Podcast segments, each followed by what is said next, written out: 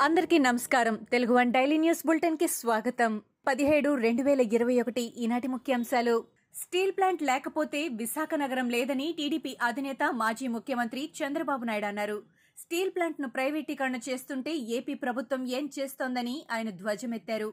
జగన్ ఎక్కడున్నావు? పబ్జీ ఆడుకుంటున్నావా? విశాఖను దోచుకోవాలనుకుంటున్నారా? అంటూ చంద్రబాబు నిలదీశారు. వైజాగ్లో మాజీ ఎమ్మెల్యే పల్లా శ్రీనివాసరావు చేపట్టిన దీక్షకు టీడీపీ అధినేత చంద్రబాబు మద్దతు పలికారు.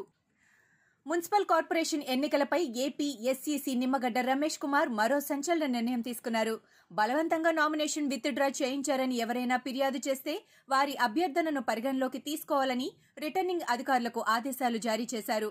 నామినేషన్ వేసి స్క్రూట్నీలో ఆమోదం పొందిన అభ్యర్థులు ఎవరైనా బలవంతంగా విత్డ్రా అయితే వారు ఆర్ఓకు దరఖాస్తు చేసుకోవచ్చని ఎస్ఈసి సూచించింది. ఎస్ఈసి ఇచ్చిన మున్సిపల్ ఎన్నికల షెడ్యూల్పై జనసేన పార్టీ అధినేత పవన్ కళ్యాణ్ అభ్యంతరం వ్యక్తం చేశారు.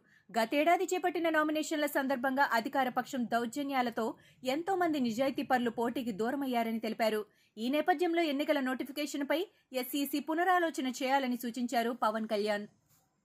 ఆంధ్రప్రదేశ్ పంచాయతీ ఎన్నికలకు సంబంధించి హైకోర్టు కీలక ఆదేశాలిచ్చింది. ఒక్క ఓటర్ కోరిన ఎన్నికల ఓట్ల లెక్కింపు పర్వాన్ని మొత్తం వీడియో తీయాల్సిందేనని స్పష్టం చేసింది. వీడియో చిత్రీకరణ చేయాలన్న పిటిషన్పై మంగళవారం విచారించిన న్యాయస్థానం ఈ మేరకు తీర్పిస్తూ ఆదేశాలు జారీ చేసింది. టెక్నాలజీ సాకులు చెప్పొద్దని కూడా న్యాయస్థానం స్పష్టం చేసింది. కడప జిల్లా జమ్మలమడుగు మండలం ఉప్పలపాడు గ్రామ సర్పంచ్ వేలంపాట ద్వారా ఏకగ్రీవమైంది. అరవై ఐదు లక్షల రూపాయలకు ఇంజేటి గురుదేవి సర్పంచ్ పదవిని దక్కించుకుంది. వైసీపీ బీజేపీ ఇతర పార్టీలు బలపరిచిన నేతలంతా కలిసి గ్రామ అభివృద్ధి కోసం ఈ నిర్ణయం తీసుకున్నట్లు సమాచారం. విశాఖ ఉక్కు కర్మాగారం ప్రైవేటీకరణను వ్యతిరేకిస్తూ స్టీల్ ప్లాంట్ పరిరక్షణ పోరాట యాత్ర పేరుతో పాదయాత్ర చేపడుతున్నామని వైసీపీ ఎంపీ విజయసాయిరెడ్డి చెప్పారు. ఏం చేస్తే ప్రైవేటీకరణ జరగకుండా ఉంటుందో ఆ కార్యక్రమాలన్నీ చేస్తామని అన్నారు. ఈ నెల ఇరవయో తేదీ ఉదయం జీవీఎంసీ ఎదుట ఉన్న గాంధీ విగ్రహం నుంచి సుమారు ఇరవై మూడు కిలోమీటర్ల పాదయాత్ర సాగుతుందని అన్నారు. తెలంగాణ మంత్రి గంగుల కమలాకర్ సంచలన వ్యాఖ్యలు చేశారు. వైఎస్ షర్మిల పార్టీపై స్పందిస్తూ జగనన్న బాణం షర్మిల వస్తోందని తర్వాత మెల్లగా జగన్ వస్తాడని చెప్పారు. జగన్ తర్వాత చంద్రబాబు కూడా వస్తాడని గంగుల కామెంట్ చేశారు. తెలంగాణలో మళ్ళీ కొట్లాటలు తప్పవని కేసీఆర్ను మనం కాపాడుకోవాలని లేకపోతే సమైక్య రాష్ట్రం అవుతుందని గంగుల హెచ్చరించారు.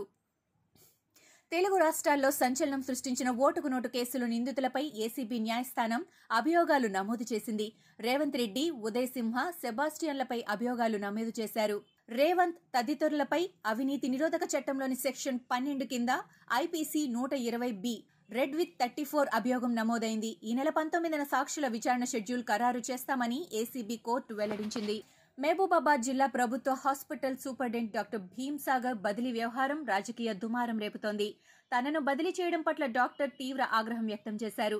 మంత్రి సచివతి రాథోడ్ తనను టార్గెట్ చేసి మానసికంగా వేధించారని కావాలనే తనను హైదరాబాద్కు ట్రాన్స్ఫర్ చేయించారని విరుచుకుపడ్డారు. కర్ణాటక రాజధాని బెంగళూరులోని బొమ్మనహళ్ళిలోని ఒక అపార్ట్మెంట్ కాంప్లెక్స్లో నూట మూడు మందికి కరోనా వైరస్ పాజిటివ్ వచ్చినట్లు వైద్య అధికారులు వెల్లడించారు. బొమ్మనహళ్ళిలోని ఒక అపార్ట్మెంట్ కాంప్లెక్స్లో ఫిబ్రవరి నాలుగున ఒక పార్టీలో ఒక వెయ్యి యాభై రెండు మంది నివాసితులు పాల్గొన్నారు. వారిలో నూట మూడు మందికి కోవిడ్ పాజిటివ్ వచ్చినట్లు వైద్య అధికారులు వెల్లడించారు. పెట్రోల్ డీజిల్ ధరలు జెట్ స్పీడ్తో దూసుకెళ్తున్న తరుణంలో కేంద్ర మంత్రి నితిన్ గడ్కరీ ఓ సలహా ఇచ్చారు. ప్రత్యామ్నాయ ఇంధనాల కోసం అన్వేషించవలసి ఉందని చెప్పారు.